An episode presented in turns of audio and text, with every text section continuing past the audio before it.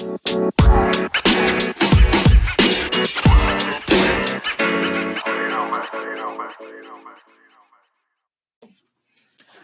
going on, everybody? Welcome back. Thanks for tuning in to the now second episode of this podcast, uh, brought to you by the Fantasy Nerds with a Z.com, the one stop fantasy shop to help you dominate the fantasy sports world. Pretty excited to finally get to episode number two. Bit of a delay uh, between you know the first and second episode. Kind of got under the weather a little bit um, last week when I wanted to record, so obviously didn't didn't want to you know sound funny and not feel well halfway through. So I decided to put it off a week. Uh, we're still early enough to where we're not as you know popular yet. So I figured the week off isn't going to hurt us too much. Um, but definitely from now on, I'm going to be doing uh, weekly episodes. I'm not going to miss a week um, until we get to you know face uh, baseball and football at the same time. We might we might even be doing uh, two episodes a week. But for now, it's going to be you know one one episode per week, and we're going to you know advertise and market on Twitter and Facebook. Uh, if you follow us at the Fantasy Nerds with a Z on Twitter, or you can follow me at Joe Buckerite on Twitter. Um, I definitely market market the show, market the site on both pages. Uh, so give us a follow and kind of keep up with when the episodes are available, when there's new posts online, and you know things like that want to jump right in. I have two big announcements this week.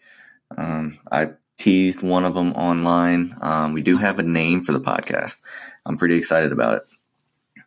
Met, I uh, hooked up with a design, a graphic designer that I met through a fantasy baseball league, as a matter of fact, uh, to create a design featuring, you know, the new name and trying to create like some kind of logo um, for those of you that may have looked for the second episode, you may have already seen the design on, you know, Anchor and Spotify and iTunes and things like that. I got a little antsy and and, and uh, put the design up there already before I announced the name officially. But nonetheless, we do have a name, and I'm pretty excited about it. So here it is. Sorry for the cheesiness. I'm pretty excited. Um, so the name of the podcast is going to be Hail Marys and Homers. I'm trying to incorporate, you know, a little bit of football and baseball into that. Um, so Hail Marys and Homers is what we're going to go by. As always, you know, fantasy nerds with a Z.com is where a lot of it's going to be coming from. A lot of the information I'll post online. However, that's the official name of the podcast, and I'm, I can't wait to get this going. I'm excited that we've now reached, you know, episode two. A lot of podcasts I've noticed stall after the first episode. People get, you know, bored. It's not what they thought it was. It's not as big, as quick as they thought it would be. However, I'm I'm not stopping. Um, I do this for fun, as you know. You guys probably already know. I, I don't. This isn't a full time job for me. I'm not you know making money off of this yet. I would like to, but for right now, I'm not. I do have a full time job, but what I do want to do is you know try to make a career out of this. Talking about fantasy sports, writing about fantasy sports, um, you know, fantasy analysis, things like that. Which leads me into my second announcement, is that I have officially been offered my first paying uh, fantasy sports job. I'm really excited about that. Uh, company is called RotoWire. It's a website uh, for those of you that are not familiar with it. So it's a website um, similar to mine, not quite as you know article heavy. It's more you know quick updates, um, injury notes, things like that, game recaps. Uh, so what I'm going to be doing is, you know, three or four nights a week they'll assign me a few games, and I kind of have to, uh, I'll have to watch the games, you know, write a little, I don't know, three or four sentence write up on you know each starting pitcher and a couple offensive players that you know made an impact in the game, and those notes will be. Um, found online anytime you look at your fantasy team and you hit the image to view, you know, player notes that's where those notes are going to be. You're not going to see my name. They all go through RotoWire. Um, that's their claim to fame as they sell their game recaps to the major fantasy sports sites. You know, ESPN, Yahoo, um, Reality Sports Online, things like that. So that's what I'll be doing, and, and, it pays. You know, not much, not enough for me to quit my day job, obviously, but it, it's going to be a little little paying job, and uh, I'm pretty excited about it. So I just wanted to, I guess, toot my horn a little bit. So, anyways, to get into actual fantasy sports stuff, um, I wanted to start off with a post that I wrote um, yesterday. I'm going to be doing a weekly post on the fantasy nerds with the z.com, um, going over the two start pitchers for the week. For those of you that you know play fantasy baseball like I do, you're in head-to-head matchup category leagues. That's the most common baseball league you find where you know you get you kind of accumulate you know runs, home runs, RBIs, batting average, and then you know whoever has the highest most amount of runs for the week, you get a point for that. You, and then you win the most categories, you get a win, or your record is the total of categories. If you win six categories, lose four, you, you go six and four that week. So the two start pitchers are huge. Every week you get quite a bit of them, probably, you know, 30 two start pitchers that'll start, you know, Monday and Saturday or Tuesday and Sunday. And those those are pretty big.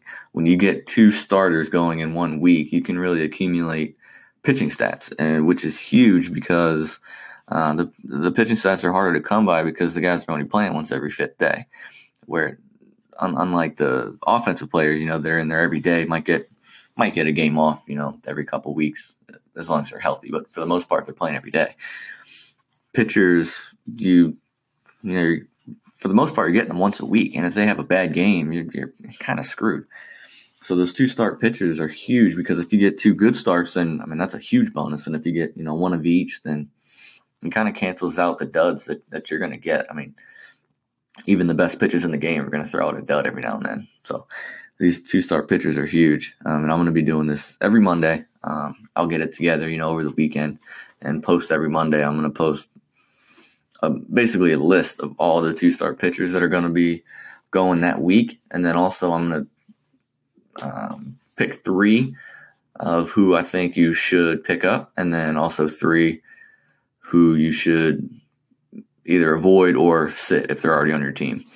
Um, some of these guys are, are bigger names. Some of these guys are you know small names that could be available if they're if guys I'm you know recommending to stream that you can pick up, or you might have some big names that are on your team that you might just want to sit. So I'm going to be doing that once a week. Uh, I kind of wanted to go over that a little bit um, today to kind of toot my own horn a little bit. I wanted to brag a little bit about the picks that I made this week. Um, I was a day late, so I only got about half of the two start pitchers. Had a lot going on this weekend. So um, the only pitchers that you'll see on this list are the Tuesday, Sunday starts, which there were still about 30, no, not 30, about 20, um, probably about 10 teams that didn't have a two star pitcher. But so some of the guys that I actually told you to stream, I, I hit all three on my streaming options. First one was Masahiro Tanaka, uh, starting pitcher for the Yankees. He's been struggling this year. He uh, has an ERA pretty close to five going into last night. He he doesn't have his stuff. He's not hundred percent healthy. He's been having some shoulder issues. He's giving up a lot of home runs. He's you know not striking people out. His splitter has not been good, which is his claim to fame. He when when his splitter is not working, he's not a good pitcher because the rest of his stuff is, is not very good to be frank. Um, fastball sits, you know, around 92, 93, which is very unspectacular in today's game. Um, has a you know solid slider change. He's got six pitches that all kind of revolve around that splitter. Last night was the best I've seen his splitter probably since his rookie season when he you know jumped into the United States and started twelve and one. Um, that splitter was working last night, and he threw a complete game shutout. Uh, first complete game shutout of the season. He has four uh, since coming to the States in 2014, the most on the Yankees. However, that was his first one this year, and he looked downright dominant. I, nine innings, obviously, three hits, no runs, nine strikeouts, just one walk. Um, he was throwing strikes, 105 pitches. He threw about 75 strikes, 20 first pitch strikes to uh, 26 hitters. So he was pitching ahead the whole night, and he was just downright dominant. Uh, the Rays couldn't do anything other than C.J. Cron, who had two hits. And really, they didn't do anything. Uh, so he was outstanding, and he was my number one streaming option because his next start on Sunday is also against Kansas City, which is not a good team, not a good offense. Come Sunday, Mike Moustakas might not be on the roster. So that's another guy to you know look out for. If he's not in the lineup, their offense is even worse, and he can have a better game. That game is at home as well, which isn't necessarily a benefit for Tanaka. He's a little bit better on the road, given the fact that he gives up so many home runs. Uh, home uh, Yankee Stadium is a home run friendly park, so when he's pitching there, it's you know he's susceptible to the home run ball. However, the the, the Royals don't hit a lot of home runs. You know, Hosmer's gone. Um, they, they, still got Salvador Perez, who's you know dangerous, and possibly Mike Moustakas. But like I said, he could be gone come next Sunday. Um, that's you know four days away. With the deadline approaching, it's very possible that he could be shipped out by then. It's very possible he might even be on the Yankees. He might be on the other side, but who knows? I don't think the Yankees need him personally, but you know, that's besides the point. One of the other guys I um, selected to stream was Zack Wheeler of the Mets. I got a little New York heavy uh, this week. However, he had a, a, very good matchup going, you know, against San Diego, who's not playing very well. Um, and his Sunday start is against Pittsburgh. So that's kind of an interesting choice given the run that they're on. Um, they've won 11 straight going in today. I'm not exactly sure what they did today. Um, however, they, they, they won 11 straight going into today. Um, the hottest team in baseball. They're, they're tearing it up. They've got themselves up over 500 and, and they're in the thick of their NL Central race. However, come you know five days, they're not going to win 17 games in a row. This really doesn't happen unless you're the Indians. Um, you know, last year when they won whatever it was, 23, 24 games in a row. Um, so I see that as a good matchup, and also he's on the trade block as well. He's they're getting some interest for Wheeler, so you know they he's probably going to do everything in his power to throw his best stuff because he wants to go to a winning team, just like you know all these guys do you get tired of pitching for a team that's in last place. So he's going to give everything he's got, and he he did it last night. You know, seven innings, four hits, two earned runs, got the win. Not a heavy strikeout performance. Only had three strikeouts, but but but still, he had low WHIP. Um, only five base runners in seven innings, and, and he got the win. So it's it's tough to get a win in, on that team. Um, Jake Degrom has been the best pitcher in the game this year, and he has five wins. So the fact that he got a win in that game basically validates my, validates my point to stream the guy. Um, my third choice was a a little bit more of an under the radar guy, uh, Junior Guerra, who is a pitcher for the Brewers. He's not spectacular. He's not. He doesn't have anything that you know blows you away. He's just a solid pitcher. He, he knows he knows how to pitch. He's not a thrower. He knows how to work the counts. He knows how to work the zone. And he, he was going up against the Nationals last night, who really are a dumpster fire on offense right now. They can't seem to get it figured out. They did pretty well tonight. Um, they just or, or today, I guess they actually had a day game, but they they just can't seem to get it figured out, and I don't really understand it. They got a good lineup, but for some reason they just don't hit. So I thought that was a good option, and he's also uh, pitching against San Francisco on Sunday, who is not terrible, but not the best. They got uh, they got some big names that might be a little bit past their prime, you know, and Evan Longoria and Andrew McCutchen, Hunter Pence. Um, but you know that it's just not a scary offense, and I, I thought he'd be a good streaming option. Um, and he pitched well yesterday. Also, you know, six innings, four hits, one earned. Um, he didn't get a decision. They ended up winning in extra innings, so we didn't get the decision for that. However, that's a that's a good game um, for you know those of you that are in category leagues. Um, you get the low WHIP, you get the the low ERA. Um, not not heavy strikeout. You only get four strikeouts, but when when you're throwing a guy like Junior Guerra, he's you know at the bottom of your rotation. He's kind of like a a, a fantasy swing man per se. Uh, you're going to take the low WHIP, the low ERA um, over the high strikeouts. You probably got other guys on your team that are going to get you the strikeouts. That's not really the concern. That's not really what we're looking for with this. Um, when you got a two star pitcher, the extra strikeouts are just an added bonus. Um, but but if you're getting a guy that's going to go out there twice and you know keep his ERA down, keep his WHIP down, and and stay in the game, if you if you have a league where you know you get you have a qual- quality start category, uh, which is six innings, three run runs, all three got all three of these guys hit that quality start, so that's huge. Um, I actually like the quality start stat more than wins, just because I think it actually you know dictates who's pitching better. The quality stat isn't a perfect stat. I mean, that's if you just pitch six innings and three on runs every night, your ERA is four or five. Not a not what you would call a great pitcher, but I I, I still prefer that stat over wins. I, I just think wins is so fluky and it is such a terrible stat for pitchers. Um, obviously, team wins are important. However, fantasy uh, pitching wins, uh, not not my cup of tea. Uh, for the who to avoid guys, I had a little bit of trouble with. I, I tried to, you know, it's really easy to pick the guys that you know aren't well known to the casual baseball fan. Like I can pick the Frankie Montas who's who's pitching against Texas and Colorado in Colorado. It's very difficult to pitch in Colorado it's easy to pick that guy. You know, it's easy to pick Felix Pena, Pena for the Angels. Um, it's easy to pick, you know, Andrew Suarez for the Giants.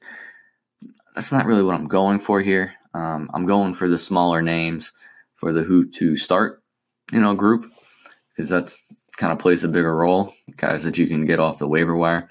However, for the who to sit, I'm I'm trying to give you an idea of some of the bigger name guys that might be on your team already that you might want to you know take a hard look at some of your categories especially come around start number two if you're you know close in era if you're close in whip some of these guys you may just want to sit to you know keep those ratios intact so you don't you know kind of choke away a couple categories come you know sunday which is generally the last day of the matchup usually it's a monday to sunday matchup but I definitely missed on two of these three guys. Uh, I chose Jose Berrios, uh, starting pitcher for the Twins, pretty much their ace.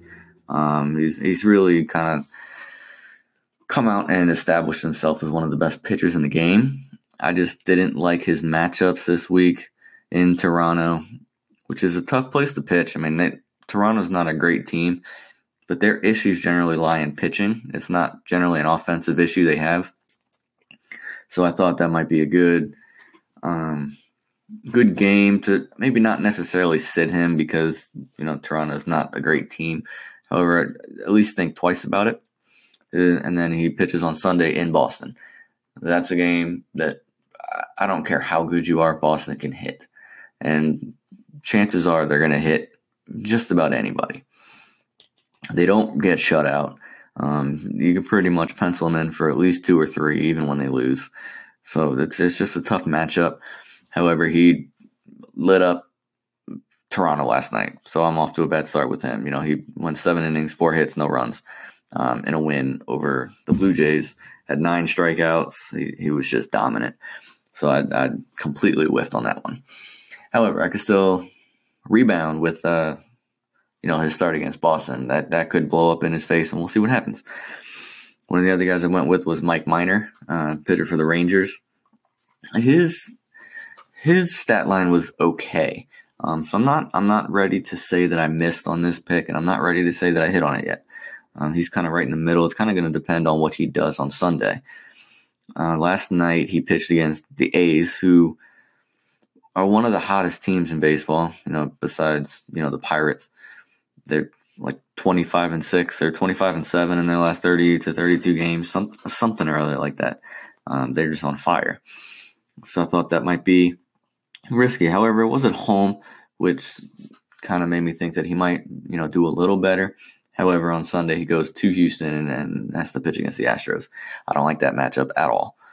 Uh, especially for him he's not a power guy um, he's going to try to finesse his way you know through the game and i just feel like houston can you know, just destroy that. But we'll see what happens. Uh, last night he got a win. Um, so if you got the win stat, obviously you're getting one of those. But the five innings, four hits, two earned, nothing spectacular. I mean, five innings with two earned is, you know, it's okay. You're not getting a quality start if you use the quality start stat. Um, you, you, get a pretty low lip uh, whip. You only have, you know, four hits, one walk. So basically a, a whip of one, uh, which basically means, you know, like five base runners in five innings one base runner per inning is kind of what whip is, um, and five strikeouts. So he had, like I said, I'm not I'm not ready to say whether or not I hit or miss on this on this pick. So we'll see what happens come Sunday. However, Kenta Maeda was my third pick, uh, pitcher for the Dodgers. This one I did hit on. He didn't get a loss. Uh, he got a no decision because his team kind of backed him up a bit. But in seven innings, he had six hits, four earned. Whip was not bad. Didn't walk anybody, so his whip stayed down. But you know, seven innings, four earned is not great. And he's not a huge name, but compared to the rest of the pitchers that had two starts this week, he was a fairly big name. So I felt pretty confident going with him as you know somebody who's probably already owned on on a team and who should you know you should consider sitting. Both of his starts this week are on the road. Both of his starts this week are teams fighting for a division, and both of his starts this week are teams that can hit hit uh, pitchers that don't you know have flashy stuff. So Kenta Maeda is outside of you know perhaps Darvish who can hit 97. Kenta Maeda is your typical Japanese pitcher. He's gonna he's got a bunch of pitches and he's gonna try to beat you with control rather than you know trying to overpower you with the 99 mile an hour heater. So first start last night was in Philly, uh, which he didn't get a loss. He got the no decision, like I said. Um, his next start's in Atlanta. Uh, both teams are at the top of their division, you know, fighting to avoid a possible wild card game. Um, so they definitely have the motivation. They're not going to be selling one of these teams. The Philly game's done already, but Atlanta, you know, could add somebody come Sunday. They might even have a little bit more reinforcement to their lineup. Um, Ronald Acuna Jr. is back in the lineup, which makes them a little bit more scary than you know when he was out. I know he's relatively new, but he's got all the talent in the world. So putting him in that lineup uh, definitely makes a difference. So we'll see what happens. Uh, so far, I'm safe to say that I hit on four, missed on one, and I'm questionable on the other.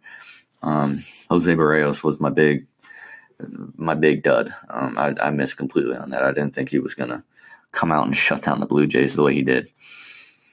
But I, I feel pretty good about it, and and you know, hopefully obviously we don't have much left this season. Only a few more weeks, um, but I am going to be doing this every every Monday, um, and coming into next season, starting from you know opening day, week one. Week one in matchups. Obviously, we don't call it week one in baseball. It's a football term. However, you know the first week of matchups, starting on opening day, I'm going to be doing this every week. So hopefully uh, you guys can tune in at least just to hear that and, you know, head on over to the fantasy nerds with a Z.com. Check out these posts. I'm going to get, I'm getting a few more writers coming onto the site here shortly, uh, kind of talking to a couple people that want to write. So that should be good. That should be very helpful. We can get a lot more content out. Um, right now, I'm virtually doing it by myself.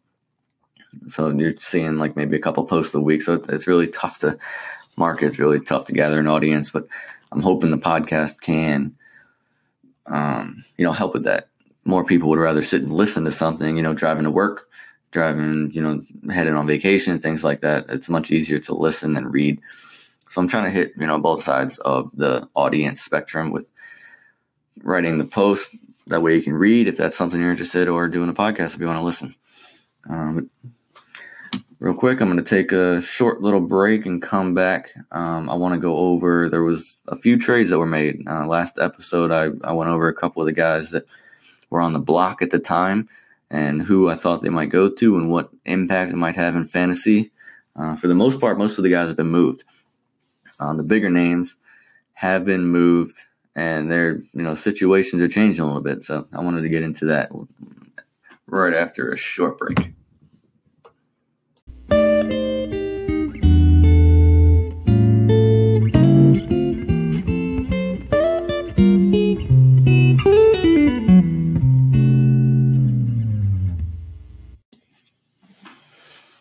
All right, guys, welcome back.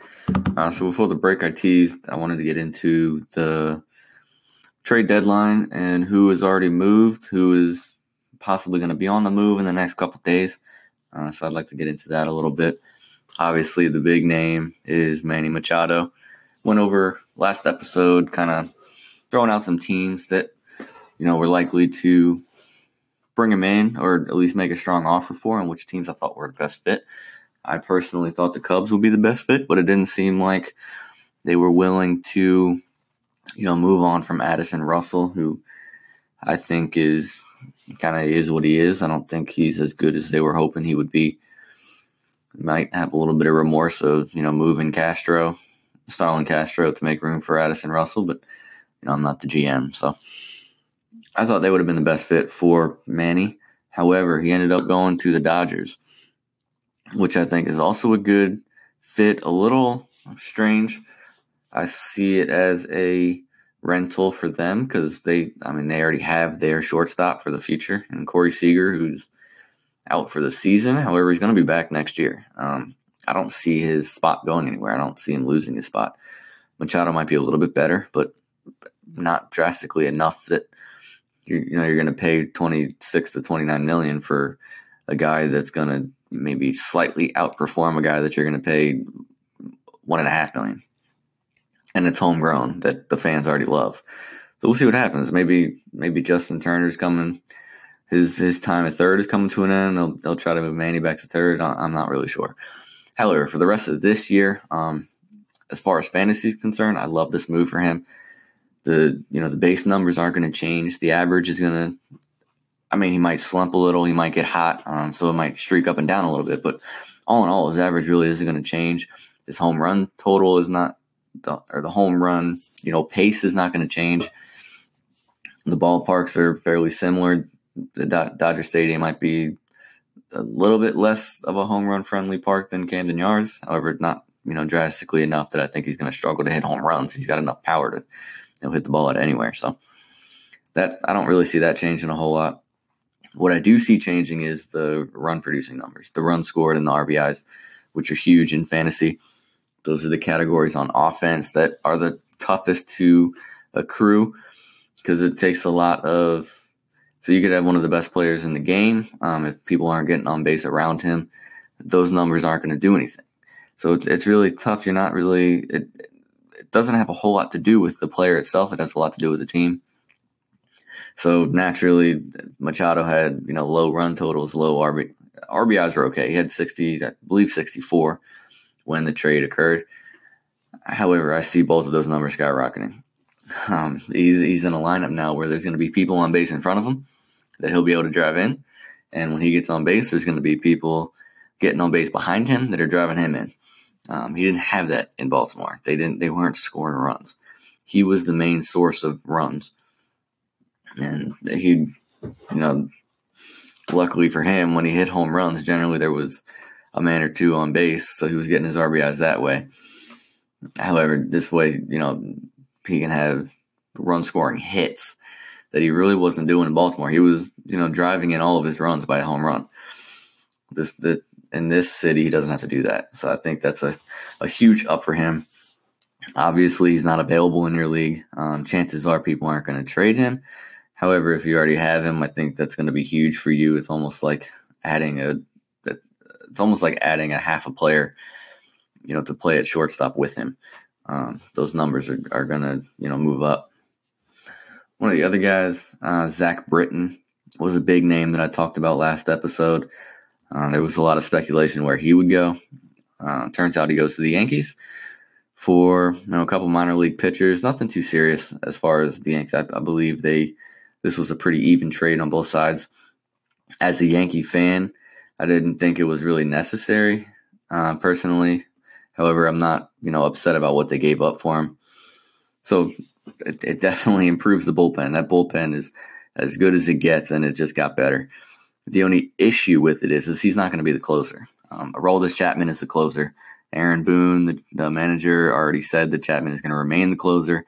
I mean, Chapman's just simply better maybe you know at Britton's peak in 2016, they, they might have been you know more equal. However, you know post injury, eh, he's not as dominant as he was. He's not going to be the closer. He might close games if you know Chapman needs a day off or things like that. If if Chapman, you know, God forbid, gets hurt. Speaking as a Yankee fan, I'd, I would be I would be upset. However, if he gets hurt, I mean that might move Britton right into that closer role. That way they can keep everybody else the same. It wouldn't really affect the you know the chemistry as much. However, and, and unless that happens, uh, Britton's probably going to be splitting time with Betances for for eighth inning roles, seventh and eighth inning role, depending on hitters coming up. if they got a couple lefties coming up in the eighth, they'll probably use Betances in the seventh, and then you know Britton in the eighth, vice versa, things like that. So he is going to lose value, in my opinion, fantasy wise, unless you are in a league that counts saves and holds. If your league accounts for holds, his value is going way up because he's going to get plenty of holds on, on this team because this team plays with lead a lot more than Baltimore did. Uh, Baltimore, he wasn't really doing anything because as a closer, you generally come in, you know, when the team is up by three or less runs, and they weren't up by three runs very often. They weren't up at all very often. He's going to a team now that they're going to be playing with a lead quite a bit. So if, if as long as you you know have holds in your league, he's he's his value is way up. If you don't, again, it's a guy you might who knows you might want to try to sell. Maybe maybe someone's not gonna realize that he's not gonna be as valuable when you know he's not getting any saves. But try to if if you're in a saves only league, try to move him, see what happens, see what kind of you know interest you can get. He's gonna be as dominant with his stuff. He's gonna be good. Um, there's no doubt about it. As long as he you know stays healthy, he's a good pitcher. He, has got a 98 mile an hour sinker. I mean, he's, he's almost impossible to hit when he's on. I mean, he was a he was fourth in Cy Young voting in 2016 as a closer. That doesn't happen very often. Um, so, I mean, the stuff is there. It's just a matter of is, is, is he 100% healthy? If he is, then, you know, he's, as dominant as there is in this game. One of the other guys, uh, kind of the same thing, Brad Hand. Uh, he was the closer in San Diego. He got moved to Cleveland and it's going to be kind of the same situation. He's I don't believe he's going to take over the closing role. I think Cody Allen has a you know stranglehold on that spot. I think they brought in Hand to fill the hole of Andrew Miller and be the setup guy. If that's the case, I'm, I'm not sure if Terry Francona has announced that or anything. I, he doesn't really strike me as a manager that establishes things like that. I think he like you have to watch the games and you'll realize when he brings out Cody Allen in the ninth every game that that's the closer. He's not gonna he's not as transparent as some of these other managers. However, if similar to Britton, if you're in a league that does saves only, he's losing value. He's not he had 20 22 or 23 saves in San Diego prior to the trade. He, he's not going to get that many opportunities to, to close in my opinion in Cleveland. I I think Cody Allen is is better. He's not having as good of a season, but I don't think Francona is going to want to mess with his psyche to the point where he takes him out of the closing role. So then, in you know reality, you're losing Miller to injury, and you're losing Cody Allen to a confidence issue. He can't afford to lose all these relievers. I I can there and and he's in a division where he's got he's got time to you know play around with this. They're not losing this division. They're 54 wins and they're, you know, leading already. They're not going to lose the division. So he, if he wants to tinker a little bit, he, he has, you know, the freedom to tinker. I don't think he's going to risk losing Cody Allen to a confidence issue by, you know, bringing somebody in to take his place. I think he wants to let Cody Allen try to fight through his issues and get his stuff back, you know, before the playoffs when they want it to matter and leave Brad Hand in that setup spot if, unless something gets really bad to the point where it's not fixable and Cody Allen is just blowing game after game. Um, in that case, Brad Hand might get that get that opportunity, but until then, I don't I don't see it happening. I, I see him being a, a holds guy. He's going to get a lot of holds. Uh, Cleveland is also another team that plays with the lead, as you're going to see with a lot of the teams that that buy at the deadline. The baseball is the trade deadline is baseball is unlike any other sport. You know exactly who thinks they have a chance to win the World Series because you're seeing them, you know, make deals like this at the deadline. Cleveland overpaid for Brad Hand. They overpaid for him.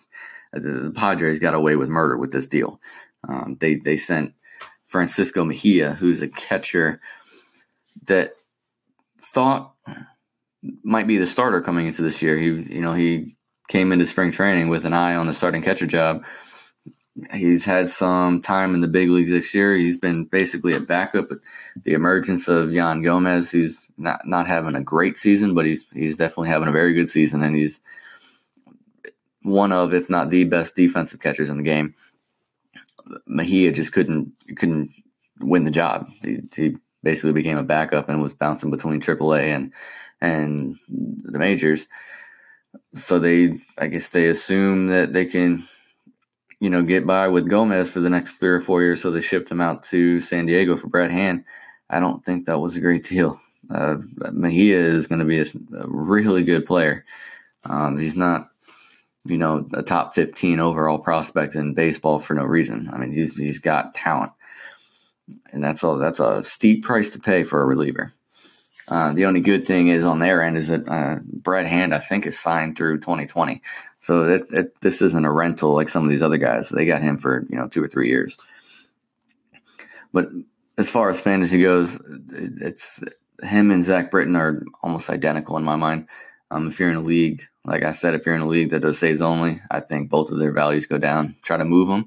Try to see what kind of interest you can get. Maybe you know get a couple, you know, depth offensive players. Maybe like a, a you know a depth starting pitcher, things like that. Um, some somebody might be willing to take them. Um, if you if you do holds, then you might want to sell for the other reason. You can you can get a king's ransom for these guys. Another one is a deal that was made official today. Uh, Nathan Eovaldi is a starting pitcher for the Rays. He's kind of bounced around a little bit in his career. Um, he's had Tommy John recently. He's he's a pure stuff pitcher. He's not consistent enough to you know be one of one of the better pitchers in the game, but he certainly has the stuff to do it if he could just rein in his control and become more consistent. He's got one of the filthiest curveballs in, in baseball. He just has trouble some nights throwing for strikes. He has a 97 98 fastball that sometimes he just loses control of it and, and can't get it over the plate. I, I don't care how hard you throw, I don't care how good you are. If you don't throw strikes, you're not going to get away in this business. These guys are, these hitters are too good. Then they don't just go up there hacking for no reason. So he and, and he went he went to the Red Sox. So the Red Sox traded uh, Jalen Beeks, who's a left-handed pitcher who made a, a, couple starts for them this year, I believe. Um, I know he made at least one. I remember watching his debut, and he's a pretty good pitcher. I'm kind of surprised they did this. Um, basically, shows that they're you know in it to win right now, which is obvious. I mean, they're you know the best team in baseball right now. However, I I, I see this as a as a loss for them. I I feel Jalen Beeks is probably gonna you know wind up being fairly equal to Eovaldi in the long run, probably starting next year. And I mean, you would have him for another five or six years, whereas you have Eovaldi for two. So I thought it was kind of weird. Um, however, you know, Eovaldi has the talent. I think this is good for his fantasy value. Um, it's going to get him onto a different team in the division. So he no longer has to face the Red Sox, which is great for any pitcher. I mean, they're the best offense in the game. So he goes from Tampa Bay to Boston. That eliminates, you know, having to face the best offense in baseball. That's going to make your value go up right there. The only team he really has to worry about in the division now is the Yankees, which he, might see once or twice. Uh, the Yankees tend to have a hard time with powered, you know, 12 to 6 curveball guys, they, they have trouble hitting those guys. So I don't think if they made the move simply to, you know, hold off the Yankees for the division, it was probably a good move because I think it might work. I, I'm a Yankee fan, as I've said many times. I don't think the Yankees are going to catch the Red Sox this year unless there's some kind of catastrophic injury. Chris Sale gets hurt, uh, something like that. I don't, I don't see the Yankees catching them. I mean, they're playing 650 baseball right now, and they're five games, six games back. Boston is too good. I don't see Boston advancing in the playoffs. I don't think they have enough pitching, but Eovaldi certainly helps. This is a guy that's probably available in your league. If he's not available, he's certainly under the radar. He's not a big name, not a household name. If if you want to make an offer to try to bring this guy in, the chances are you're going to be able to. I would if I was you. Um, if you're hurting for you know starting pitching depth, that's that's kind of what he's there for. He's not gonna he's not gonna enter your team and be the ace. If he is, then you're not gonna win your championship anyways. However, I don't recommend stopping and giving up. I, I hate when people do that in fantasy when they get, especially in baseball, because it's such a long season. So it's it's kind of easy to get out of it, you know, in the first four or five weeks and then just give up. Please don't do that. I hate that. Um, but either way, if he's going to come onto your team and be the best pitcher, then you're already in trouble. Uh, but uh, I think he would be a great depth piece. He's going to, as long as he can stay healthy, that's been his major issue is health and command, which, you know, pretty important. But nevertheless, he's, he's a talented pitcher. I have him on a couple of my teams. He's been pretty good this season. And I see it only getting better. His win total is going to go up. His you know, everything else will probably stay the same. However, his win total should go up just because he's on a better team. I mean, and Tampa Bay is not even a bad team. They're a couple games over 500, and they're 20 games behind the Red Sox. Red Sox are it's unbelievable the, the pace that they're setting. I think they're on pace to win like 112 games. It's absurd. So any, anytime you got a player that's going on to that team, it's certainly going to help help any stock.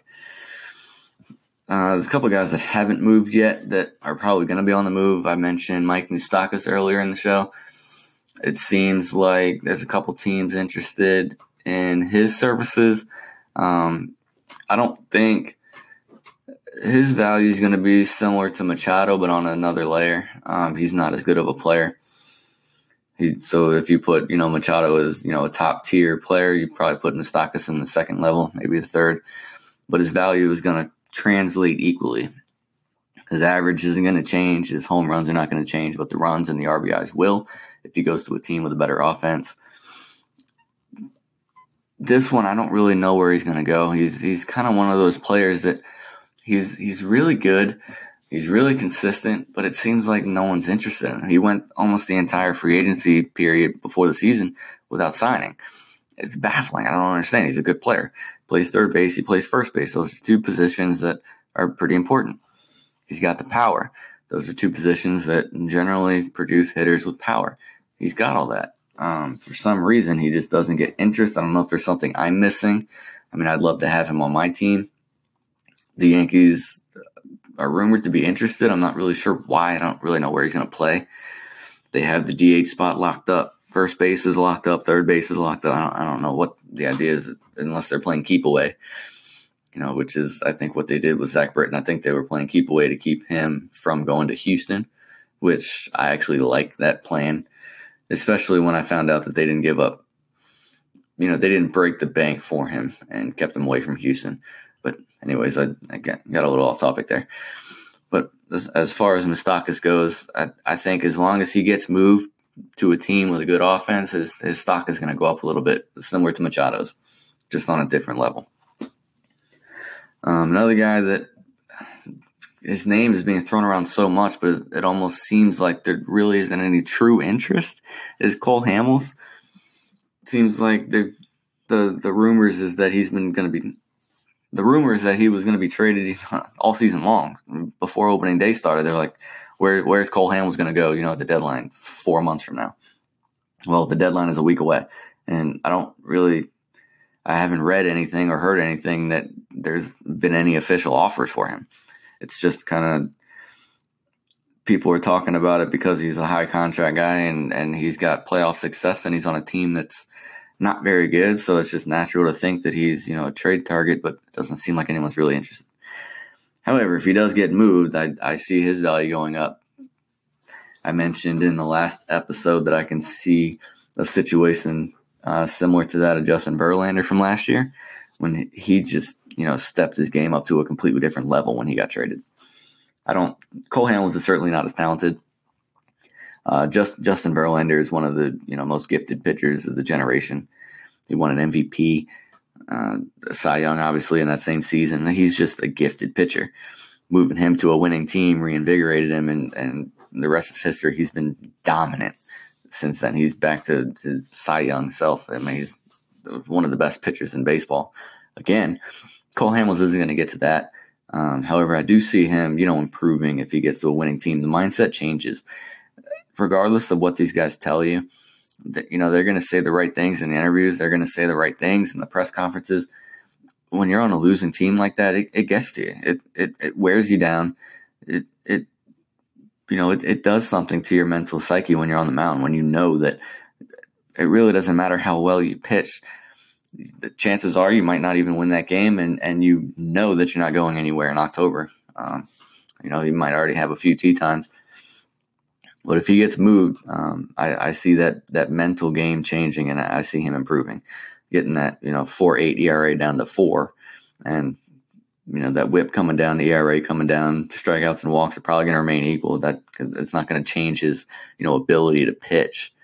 Um, so that's a guy. Uh, Jay Happ, I mentioned last episode as well. He hasn't been moved yet. I think prior to July, I thought he was going to get moved. I thought he was actually going to stay in Toronto because of the fact that I thought that Toronto was asking for too much. He has had a terrible month of July. ERA above nine. I mean, he's just been awful. He's just getting hit hard left and right by every team he faces. So that price is coming down, which actually I think helps Toronto because I think they're actually going to be able to move him now. I'm not sure where he's going to go. This this one is as confusing to me as any. And the Yankees have been interested. Uh, the Red Sox have been interested, which could have died down with the Eovaldi addition. I can see um, the Brewers maybe making a run at him. You see the Pirates making a run at him if they think that they have what it takes now after their win streak. And I don't really know. Um, he's kind of a, a, a question mark here in the trade deadline, but he's he's probably going to get moved now. With the you know the expectations lowered after the bad month, teams are going to offer basically the same thing they were offering before. However, before the Blue Jays were being too greedy, thinking that they had, you know, a Cy Young candidate on their hands, which that's just not what he is. He's a good, solid lefty that's going to have a four ERA and, you know, strike out about a hitter per inning. Um, but with that price tag coming down, I see him moving. Um, and I don't think it really matters. I don't think it's going to do anything to his fantasy value. He's he is a depth guy. If you know, if you need a depth guy, go ahead and add him if he's available. I, I, I just don't think he, he's not going to change anything. He's not going to make or break your your fantasy team. He's just not that kind of guy. Um, so so regardless of whether or not he moves, I think you know whatever value you have at him right now, you know stick to that value because it's it's not changing. But it's definitely exciting. The the trade, like I said before, the trade deadline in, in baseball is, is unlike any other sport. So many superstars get moved in baseball, and it, and it happens every year. It's it's one of the most exciting times in, in sports in my mind. Um, the MLB trade deadline is you know probably one of the top five most exciting events in sports annually. I look forward to it. I can't get enough of reading Twitter every day, just trying to see who's going where, what what the rumors are, who's offering what. It, it's thrilling to me. I, I love prospects. So I, I love seeing who's trading who for what. I thought the Orioles got not enough for Machado.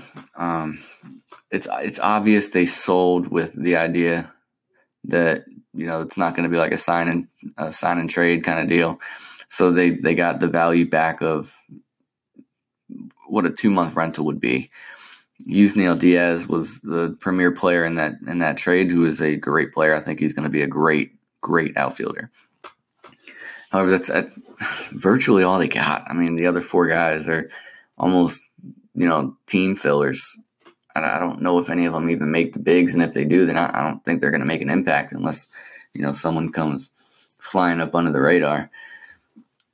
But I, I, love I love the trade deadline. I love watching prospects. I love seeing who's you know who's offering who for what. It also helps in you know my fantasy leagues. I play in thirty team dynasty leagues, so seeing some of these trades sometimes you'll get an owner who thinks his value of a certain player is a little higher than he sees the real life team do. You know what the Orioles did, for instance maybe I can, you know, steal Machado for a little bit lower of a price because that's what they did in real life. Who knows? Uh, but but either way, it's fascinating to me. I, I love I love the deadline.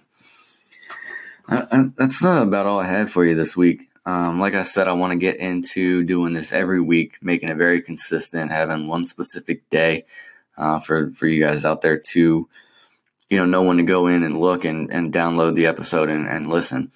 Unlike this this time where it was a lot of confusion. I, I wasn't feeling well, so um, so definitely tune into Hail Marys and Homers uh, as we unveiled the new name today. Uh, can't wait to get this thing really rolling. Um, hoping to look for some sponsors. If anyone knows anybody uh, that that might be interested in sponsoring a podcast, uh, let me know. I can be reached at the fantasy nerds with a Z at gmail.com. I, I check that every day. Um, so if, if anyone knows anyone that might be interested in, in sponsoring, um, reach out. I'm definitely interested. I would love to monetize this show um, and, and also, you know, do some uh, team marketing. I can, you know, support your product and you support my product and, and get it out there a little bit more. Building the audience, that's what we got to do. So, um, so, so thanks for tuning in, and we'll have uh, the third episode sometime at the end of next week, and we'll see you then.